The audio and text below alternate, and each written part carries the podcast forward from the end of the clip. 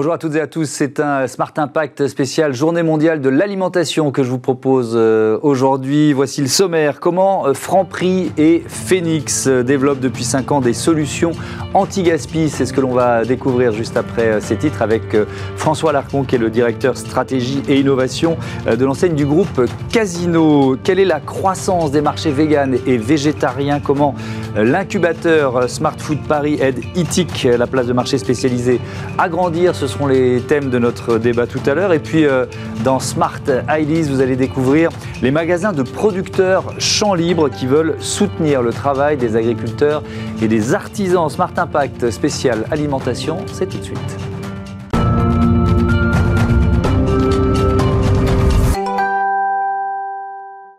Bonjour François Larcon, bienvenue. Bonjour. Vous êtes le directeur stratégie et innovation de Franprix, qui est une enseigne du groupe Casino. Quelques chiffres sur Franprix, 900 magasins, dont 340 dans Paris Intramuros, 400 mètres carrés de surface de vente moyenne, un magasin tous les 500 mètres à Paris, ce qui est quand même impressionnant, j'aurais pas imaginé ça. Alors, vous avez un ancrage très parisien, vous êtes présent ailleurs en France, évidemment. Alors, je dirais pas parisien, je dirais francilien. Francilien, oui. On a 340 magasins dans Paris, mais on en a aussi beaucoup en région parisienne, première couronne, deuxième couronne. On a 90% de notre parc aujourd'hui, Paris, région parisienne. Mais on est aussi présent à Lyon et les environnements de Lyon, Marseille, les environnements de Marseille.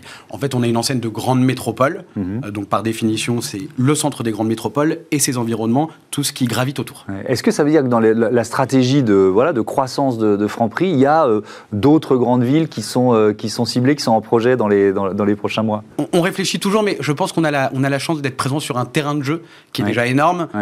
Paris, effectivement, c'est 340 magasins, mais il faut regarder tout ce qui se passe autour de Paris. Dès que vous prenez un petit peu votre voiture, que vous allez dans le 93, dans le 95, etc., le nombre de grues qu'on voit partout, c'est un territoire qui est encore en profonde mutation, avec une démographie qui ne fait qu'augmenter, un pouvoir d'achat qui ne fait qu'augmenter.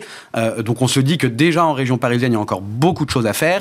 C'est la même chose autour de la grande métropole lyonnaise, autour de la grande métropole marseillaise, etc. Donc on se concentre pour l'instant là-dessus, on verra après. Ok. Alors vous êtes venu pour nous parler de ce partenariat qui existe depuis 5 ans avec Phenix, qui est spécialiste de la lutte contre le gaspillage alimentaire. Peut-être on peut poser les enjeux. C'est quoi ce partenariat? Le partenariat, il est déjà important parce que c'est un sujet qui nous tient évidemment à cœur. Penser que les distributeurs ne s'intéressent pas à ce sujet, c'est illusoire. C'est d'abord évidemment un non-sens économique, le gaspillage alimentaire. Au-delà de ça, on est tous bien conscients qu'écologiquement, c'est une catastrophe. Et socialement, encore plus en ce moment, c'est évidemment un sujet qu'il faut adresser. Donc pour nous, le sujet du gaspillage alimentaire a toujours été un sujet important, a toujours été un sujet qu'on a voulu adresser. Et le partenariat avec Phenix nous a vraiment permis de rentrer dans une autre dimension pour adresser ce sujet, d'industrialiser quelque chose qui n'était pas si évident à l'époque. Oui.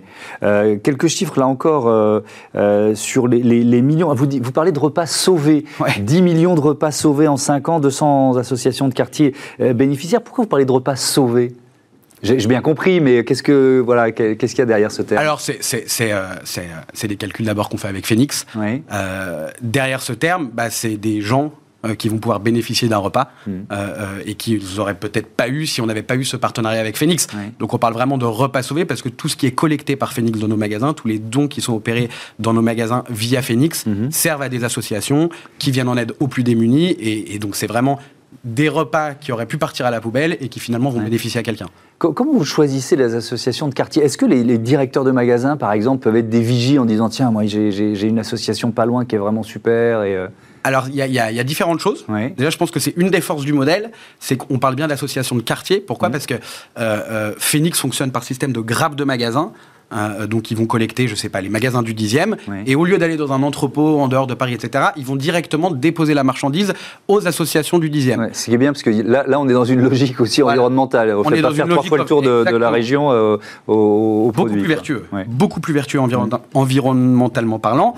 C'est d'autant plus important pour nous que Franprix, nous, on est des magasins de quartier. Donc pour nous, c'est très important que ce qui est collecté dans le 10e arrondissement soit rendu dans le 10e arrondissement. Ça n'aurait aucun sens de l'envoyer dans le 93, etc. C'est beaucoup plus logique vis-à-vis de ce qu'on propose aussi commercialement. Donc ça, c'est Phenix qui fait une grande partie du travail avec des associations qui sont très implantées, le Secours Populaire, les Restos du Cœur, etc. Nous, on a aussi capacité à proposer des associations. Le directeur du magasin, s'il connaît une association à côté, quelqu'un au siège, un client aussi peut venir proposer une association et demander. Et puis, on est aussi très souvent sollicité par les mairies, par exemple, ou les institutions qui nous disent, bah voilà, il y a cette association qui aurait besoin d'un peu plus, etc. Donc, nous, on connecte tout ça via Phenix pour être sûr que tout le monde puisse en bénéficier. Vous disiez, vous avez employé le terme industriel. C'est-à-dire, qu'est-ce qu'il a fallu changer dans votre organisation, finalement, pour que ce soit efficace ?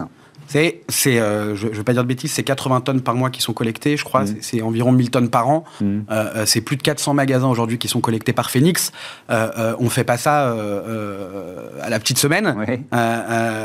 C'est des collectes 3 fois par semaine dans certains magasins, etc. Donc ça nécessite une organisation, que ce soit pour Phenix, pour les associations ou pour le personnel magasin, qui soit très très bien huilée. Et Phenix a réussi ça. Phenix est passé d'une petite start-up qui a eu une très très bonne idée tant économiquement que sur l'impact qu'elle va avoir, à une entreprise qui a réussi à industrialiser un modèle logistique qui n'est pas simple, parce qu'on se parle d'opération, de logistique, d'aller collecter de la marchandise, d'aller la reverser, d'aller traiter des sujets administratifs, etc. Et Phenix a réussi à faire ça à grande échelle, parce que 400 magasins juste nous, c'est pas rien, ils le font avec d'autres, et ça, c'est très impressionnant. Vous testez un rayon anti-gaspi, c'est quoi l'idée ? Et ça ressemble à quoi, tiens ? Alors, des gens ne l'appellent pas rayon anti-gaspi, on l'appelle rayon bon à sauver. C'est mes mots à moi. Oui, mais vous avez raison. C'est important. Nous, on l'appelle bon à sauver. Pourquoi ? Parce qu'on trouve que c'est quand même beaucoup plus positif pour le client. Justement, anti-gaspi, ça renvoie tout de suite quelque chose. Je vends quelque chose qui n'est pas bon. Alors que non, en fait, le produit, il est encore bon. Donc, il est bon à sauver. Il n'est pas anti-gaspi. Alors, c'est donc, c'est quoi ? C'est des produits qui viennent de dépasser la DLC. Alors non, c'est des produits qui sont juste avant de dépasser la DLC, justement. Date limite de consommation, pardon. Date limite de consommation, exactement. Donc à 2 jours avant, 1 jour avant, c'est des produits qu'on promotionne à moins 30%. Soit on les laisse dans le rayon et c'est le premier produit que vous voyez dans le rayon, soit on rassemble tous ces produits au même endroit dans un petit corner qu'on appelle bon à sauver, où le client va pouvoir faire des bonnes affaires sur des produits frais, sur des produits secs, sur des fruits et légumes, etc. Vous savez, l'anti-gaspi, il y a évidemment ce partenariat avec Phenix qui est capital pour nous, qui marche très très bien, mais ça se traite vraiment tout au long de la chaîne en fait, parce que le cycle de vie du produit, c'est de l'industriel au client final, et donc il faut avoir des actions tout du long, et donc ça fait partie des actions qu'on peut avoir en amont. Je crois que vous êtes dans le groupe Casino depuis 9 ans, c'est ça ? 9-10 ans ? 7 ans. Ouais, bon, je fête mes 7 ans ce mois-ci. Bon, alors je sais pas pourquoi j'avais vu 9, mais c'est pas grave. Est-ce que c'était déjà présent quand vous êtes arrivé, cette idée, ou est-ce que finalement, voilà, c'est monté en puissance ? Parce que moi j'ai en tête quand même les enquêtes qui avait été faite il y a quelques années sur des supermarchés qui jetaient, ou même pire, qui mettaient de la javel sur des produits pour qu'ils ne soient pas redistribués. Quoi. Ouais. On est quand même dans un changement de mentalité radical. Je pense qu'il y a... Faut faire attention, parce que moi, je dis toujours... Ça n'a jamais fait plaisir à personne de jeter de la marchandise. Oui, je suis sûr que celui qui mettait la javel, il ne devait pas être heureux de le faire. Exactement, j'ai tout le temps beaucoup de défense pour les gens qui l'ont fait, parce que ça fait plaisir à personne, donc c'est un sujet qui est historique dans la grande distribution. Nous, c'est un sujet qu'on a commencé à adresser avant la loi Garot de 2016, parce que le partenariat avec Phenix est de 2015, donc c'est un sujet qui a toujours intéressé tout le monde, c'est juste qu'on n'avait jamais eu, je pense, les bonnes solutions, les bonnes idées, le bon accompagnement. Ce qui a vraiment changé, effectivement, c'est la loi Garot de 2016, qui a mis un coup d'accélérateur sur le sujet. La loi Garot, elle a évidemment un côté coercitif, ce qui est normal dans une loi, ce qui est bien. Il le fallait, finalement. Il le fallait, parce que sinon on n'avance pas, mais elle a aussi des mesures d'accompagnement, elle pousse aussi beaucoup de choses, elle a permis d'accompagner beaucoup de nouvelles solutions, Phenix mais aussi d'autres, et donc elle a mis en lumière ce sujet-là, et ça a vraiment donné un coup de boost. Je pense aussi, au-delà du sujet qui a été légiféré, il y a aussi la pression du client, mais qui est une bonne pression, une saine pression, c'est-à-dire qu'aujourd'hui, que ce soit sur le gaspillage alimentaire, mais aussi sur d'autres sujets, le client est de plus en plus exigeant et nous oblige aussi, nous met face à nos responsabilités, et nous oblige à traiter ces sujets. Mais nous, ça nous va bien, parce que nous, traiter des sujets tout seul, c'est très compliqué. Vous voyez, on a le cas aujourd'hui sur les déchets ou autres, qui sont des sujets moins grand public, c'est très compliqué d'y aller tout seul. Quand on commence à avoir un alignement des planètes entre une entreprise qui veut s'engager, des pouvoirs publics qui prennent des décisions et des clients qui mettent un peu la pression, forcément, ça donne un allant qui est dingue. Je voudrais qu'on termine, il nous reste un peu moins de 2 minutes, sur la première collecte alimentaire digitale. C'était quoi l'idée derrière ça ? Alors, Phenix nous accompagne aussi sur les collectes alimentaires, parce que Phenix, ils ont cette intelligence de travailler plusieurs verticales. Donc là, c'est du don, on est d'accord ? Oui, c'est du don de produit, exactement. Phenix nous accompagne dans l'organisation de nos collectes alimentaires physiques, et Phenix, on travaille avec eux pour organiser des collectes alimentaires online, internet, e-commerce, sur le site franprix.fr, vous faites vos courses, et puis à la fin de vos courses, on vous dit c'est le grand week-end de collecte alimentaire, vous pouvez rajouter un paquet de pâtes, une sauce chaude, un déodorant, et ce produit-là sera redonné à une association. Donc c'est l'idée aussi de profiter du online pour faire de la collecte alimentaire, comme on pourrait le faire avec l'arrondi en caisse sur le e-commerce, etc. Là aussi, j'ai vu les chiffres 2020, près de 1000 tonnes de produits collectés, 2 millions de repas pour les bénéficiaires des associations, 80 tonnes de dons d'invendus par mois, plus de 150 associations, 120 000 paniers repas vendus en 2020 sur l'appli. Voilà, on est dans du concret, c'est ce que vous disiez au début, on est avec des gens, avec des familles. Ouais. On est avec des gens, on est avec des familles, on est avec des bénéficiaires. Nous, c'est vraiment un partenariat dont on est très fiers. Au-delà du fait qu'ils prouvent que RSE, responsabilité et économie sont compatibles, qu'il y a des choses qu'on peut industrialiser, etc. Au-delà de ça, qui est déjà une fierté, il y a surtout, voilà, c'est 10 millions de repas sauvés. Je voudrais qu'on termine un dernier mot, parce que ça a été le contexte Covid, la grande difficulté des étudiants notamment. Il y a eu ce programme Phenix for Students qui a été lancé au printemps dernier. Là aussi, vous êtes partenaire. Oui, on est partenaire avec Phenix. C'est quoi l'idée ? On a co-organisé ça avec Phenix. Phenix, ils ont cette capacité à fédérer une communauté de gens, et notamment les étudiants, nous, des gens qu'on avait plus de mal à aller chercher. Donc Phenix nous a aidés, on l'a fait ensemble, on l'a co-construit, un challenge où on accompagne des initiatives étudiantes contre la précarité alimentaire, contre le gaspillage alimentaire, etc. Donc on a fait un grand appel à projets avec des dizaines et des dizaines d'étudiants qui ont monté des projets, qui nous les ont proposés, et nous on a sélectionné un certain nombre de projets qu'on accompagne économiquement, financièrement, avec de l'argent, et qu'on accompagne aussi avec du don de produits. Eh ben, vous viendrez nous en reparler avec certains de ces étudiants, ça m'intéresse. Merci beaucoup François Larcon, à bientôt sur Bismart. On continue ce Smart Impact spécial alimentation, les marchés véganes et végétariens tout de suite.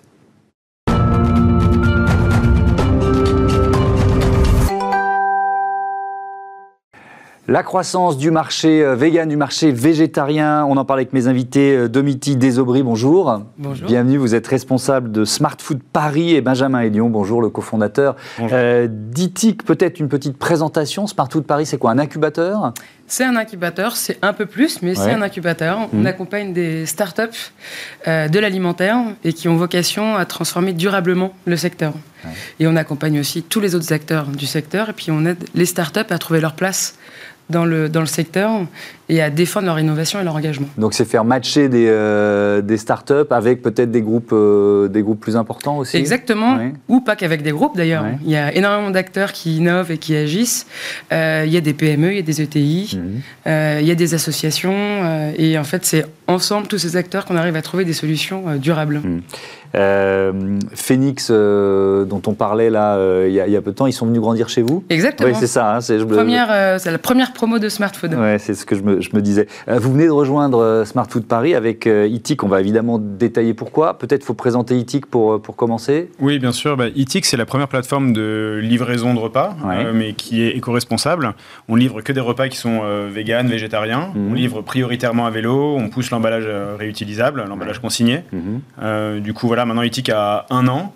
Et l'idée vraiment d'ETIC, c'est de pouvoir avoir un impact fort sur l'environnement et aussi sur le social, de pouvoir en fait sensibiliser les populations à une alimentation plus durable et responsable. D'où le fait qu'on ait rejoint aussi l'incubateur Smart Food. Ouais. Vous êtes présent dans plusieurs villes, autour de Paris, ailleurs Oui, on est à Paris Petite Couronne, après Lille, Strasbourg, Bordeaux, Rennes, et on espère très bientôt Nice, et pourquoi pas aller à l'international avant l'été. Oui, parce que c'est un marché en forte croissance.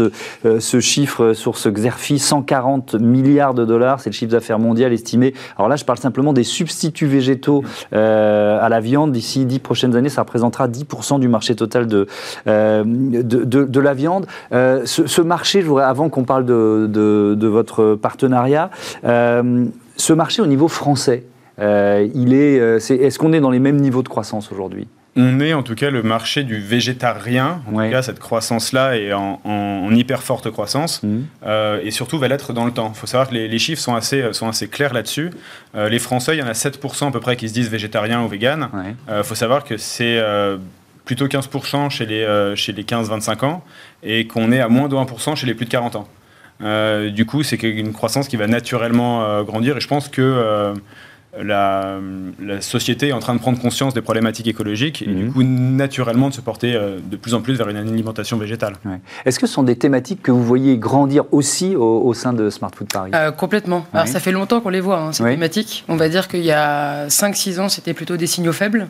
On avait une start-up qui s'appelait Algama, qui justement essayait de transformer des produits de grande consommation en enlevant la protéine animale et en mettant une protéine végétale, à la base d'algues, de micro-algues. Ouais. Et aujourd'hui, on a de plus en plus de projets. Et, la promo de cette année est très intéressante parce qu'on va avoir ETIC qui va être vraiment une plateforme de livraison. On a des startups qui, elles, vont porter des nouveaux produits avec des protéines végétales. Oui, parce que ça passe quand même beaucoup par l'innovation, forcément. Il faut les inventer, ces produits. Complètement. Il faut inventer les produits, il faut inventer la manière dont on donne l'information au consommateur, il faut inventer la manière dont on arrive à transmettre le produit au consommateur, et on va dire en circuit un peu plus court, parce que c'est là où les startups arrivent à avoir le plus d'impact, et c'est ce qu'elles arrivent à très bien faire. Et donc là, on arrive dans un moment où, dans la promo de Smart Food, il y a en fait tous les acteurs qui peuvent à la fois produire l'aliment en tant que tel, le distribuer et ensuite l'amener au consommateur. Donc on va dire que la boucle peut être bouclée en circuit court et ensuite proposer ça au marché. Qu'est-ce que vous en attendez ? Que vient chercher ETIC chez Smart Food ? Alors évidemment, on va chercher des contacts, on va chercher un accompagnement, mais on va aussi chercher une émulation avec d'autres sociétés. Le fait, en effet, qu'il y ait des gens qui produisent des alternatives végétales qui, nous, vont être utilisées par les restaurants qu'on va distribuer, c'est aussi hyper intéressant. On va pouvoir se donner des conseils, on va pouvoir... Aussi pour les équipes, je pense que c'est hyper important d'avoir, vu que nous on a des équipes qui nécessairement, vu la nature de notre société, sont très engagées, et que c'est exactement le même cas pour les autres sociétés qui sont chez Smart Food. C'est intéressant d'avoir cette émulation, que ce soit pour nous chefs d'entreprise ou pour les gens avec qui on travaille, de pouvoir aussi avoir du débat intellectuel sur ces sujets et pouvoir pousser la réflexion plus loin, pouvoir avoir de nouvelles idées, c'est hyper enrichissant. Vous faites du business et de l'engagement. C'est ce que j'entends dans ce que vous dites. Qu'est-ce qui est prioritaire ? L'engagement. Vraiment ? Oui. Vous êtes prêt à perdre un marché, à faire un peu moins de croissance pour respecter les principes créateurs de l'entreprise, quoi. Bien sûr. Nous, on est une société à mission. Notre but, c'est d'avoir un impact fort sur l'environnement. Alors, évidemment, c'est ça qui est intéressant en fait avec le monde de l'entreprise, c'est que le fait que ça marche et le fait d'avoir un business plan viable fait en sorte qu'on va pouvoir avoir de l'impact et fait en sorte que ça va être sérieux. Si c'était pas... si vous déposez le bilan dans 3 mois, vous n'aurez plus d'impact. Exactement. Donc nous, notre but, c'est, et c'est d'ailleurs hyper agréable au jour le jour, d'avoir en fait un alignement parfait entre, entre ce qui est bien pour l'entreprise et ce qui est bien pour l'intérêt général. Ça permet vraiment tous les jours de se donner au boulot à 100%. Ouais. Vous avez levé, je crois, 700 000 € il y a quelques semaines. Oui, on a levé 700 000 € avant l'été. C'est ça, juste avant l'été. Juste avant l'été, ce qui nous a permis, alors d'abord d'avoir une équipe, en fait, faire du RH. Là, ça nous a permis aussi de développer la tech. On va avoir la V2 de l'application qui va sortir d'ici 1 mois. Donc on va pouvoir être au standard du marché. Et ça va nous permettre, c'est le 3e volet, de faire la communication qu'il faut pour pouvoir justement faire venir plus de gens à ce type d'alimentation. Du coup, vraiment 3 volets, mais qui vont arriver en 3 temps. RH d'abord, tech ensuite, et puis communication. Smart Food Paris, comment vous accompagnez une entreprise comme ETIC ? Vous dites qu'il y a des promotions, on l'a bien compris. Oui. Donc ça dure quoi, 1 an ? Ça dure entre 1 et 3 ans. D'accord. Donc, le principe, c'est qu'on travaille sur du temps long, parce qu'on sait que les innovations, ça met du temps à s'installer. Et on les aide de plein de manières différentes. Déjà, on a un lieu physique où ils peuvent rencontrer physiquement d'autres startups ou organiser des événements où ils peuvent aussi expérimenter. Le lieu est équipé, il y a une cuisine professionnelle, il y a une salle un peu plus de conférences qui peut être utilisée aussi en boutique éphémère, ou tout ce qu'on peut imaginer de différent. Et l'idée, c'est qu'ils puissent aussi se confronter directement aux consommateurs et avoir cette ressource-là pour pouvoir le faire.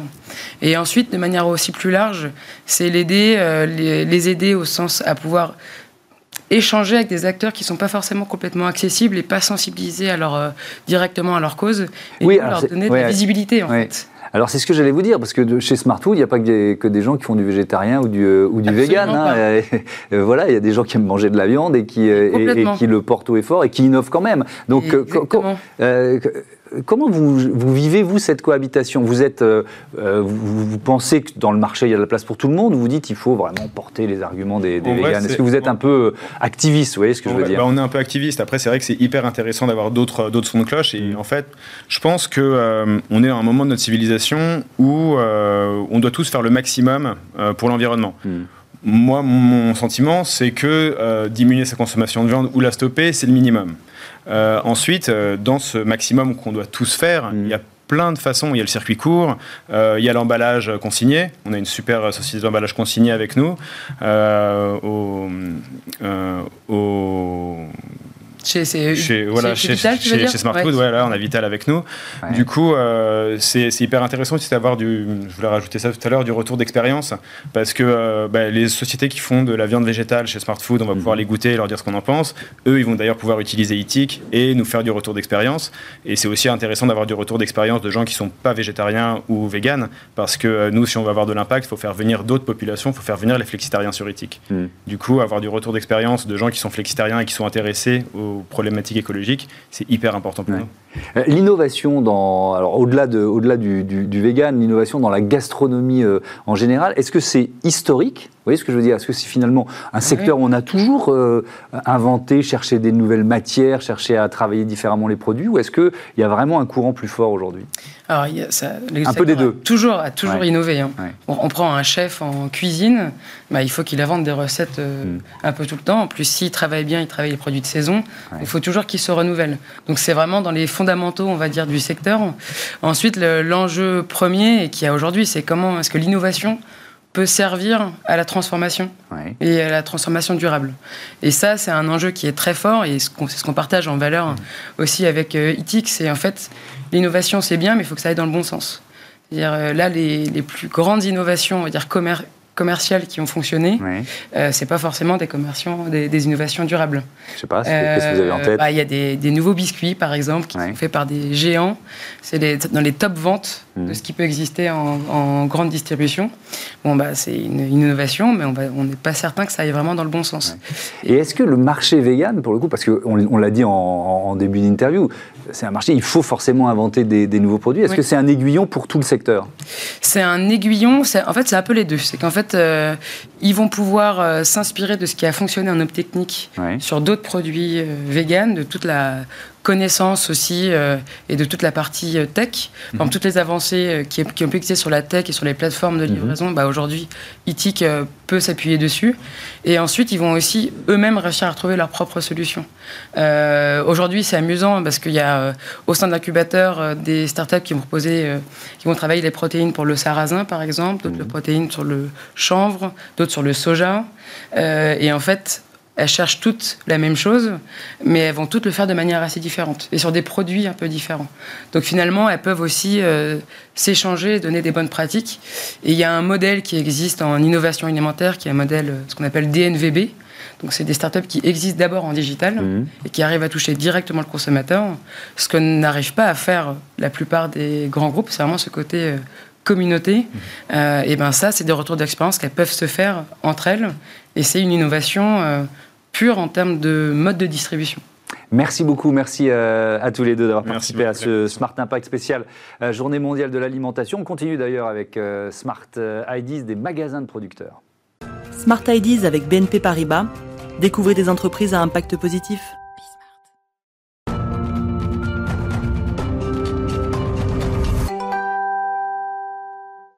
Smart Ideas avec aujourd'hui Bastien Gauthier, bonjour, bienvenue. Bonjour. Vous êtes le fondateur de Champ Libre. C'est quoi Champ Libre ? C'est ça, donc Champ Libre, c'est un magasin de producteurs. Donc nous, on a deux magasins dans le 12e. Ouais, à Paris. Donc, c'est tout à fait à Paris. Donc le principe, c'est d'acheter des produits fermiers et artisanaux en circuit court.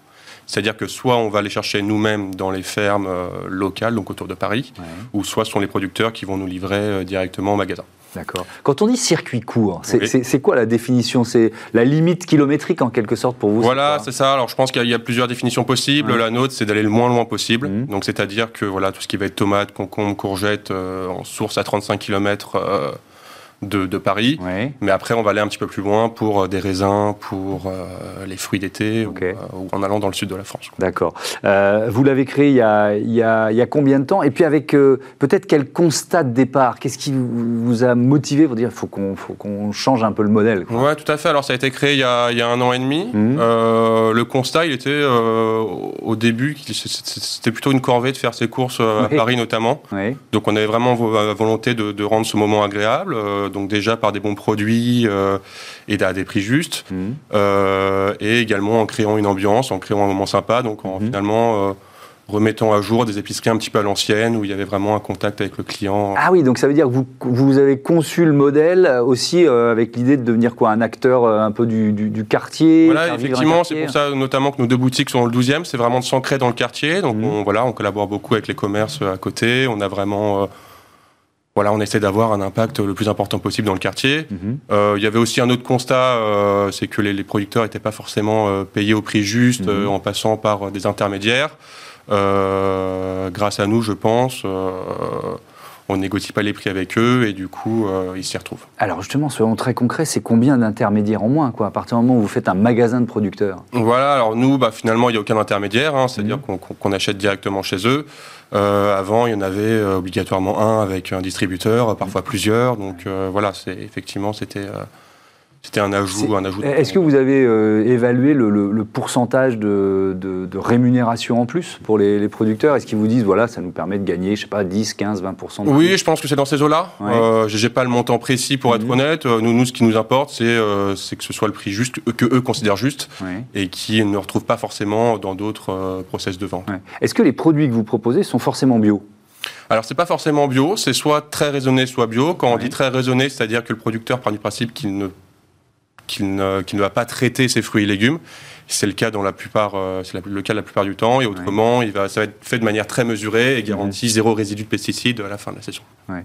Alors, quand on est dans un engagement comme celui-là, il y a 2 autres questions qui se posent. Il y a la question de la chaîne logistique. Bon, si vous êtes dans un circuit court, ça règle une partie de la question, mais je ne sais pas, c'est quoi? C'est des camions, c'est la livraison du dernier kilomètre. Vous voyez, toutes ces questions-là, comment vous les avez intégrées? Ça, c'est le premier élément. Et puis, le deuxième élément, c'est les emballages. Vous qu'on parle aussi des emballages. Un mot sur la chaîne logistique, pour commencer. Oui, tout à fait. Alors, nous, en fait, on a... Donc, moi, mes parents sont agriculteurs, donc on a une ferme en Seine-et-Marne qui est juste à côté de beaucoup de nos producteurs. Okay. Donc, ça va être le point de départ, si vous voulez. Donc les producteurs qui sont à moins de 2-3 km vont livrer dans ma ferme. Vous centralisez dans la ferme, exactement. Parce que finalement, on va avoir un impact écologique bien meilleur que si on faisait des énormes tournées tout autour de Paris avec un petit camion qui peut avoir des émissions de CO2 assez importantes. Donc nous, vraiment, tous les producteurs se retrouvent dans notre ferme et nous, on fait simplement les allers-retours donc de notre ferme dans le 77 au 12e, ce qui représente que 35 km. D'accord. Plusieurs fois par semaine. Donc ça, c'est sur la chaîne logistique et sur les emballages. Sur les emballages, alors on essaye vraiment de limiter au maximum. Hein. Donc bien sûr, tous nos fruits et légumes, il y a 0 emballage. On essaye de commencer à faire du vrac avec un système de bocaux, avec un système de consignes. On essaye de favoriser au maximum l'économie circulaire, c'est-à-dire que les producteurs vont nous donner nous vendent les fruits et légumes dans des cagettes. Donc nous, on les vend et ensuite on ramène justement par cette logistique les cagettes à la ferme, ils les récupèrent. Okay. Donc ça, en termes d'emballage de fruits et légumes, il y a 0 souci. Et ensuite, on essaye de les limiter au maximum avec un système de consignes. Par exemple, on va avoir des yaourts en verre où on fait payer une consigne au client. Le client rend le pot, on le rend au producteur, et ce qui crée un mouvement circulaire là-dessus. Merci beaucoup, merci Bastien Gauthier d'être venu présenter Champ Libre dans ce Smart Impact spécial Journée mondiale de l'alimentation. Je voudrais remercier Joséphine Dacoury qui est à la production, à la programmation, Carla Perruchon à ses côtés aujourd'hui, Hector Imblot à la réalisation qui marche sur les traces évidemment de Martin Scorsese, et puis au son Saïd Mamou. Salut à toutes et à tous.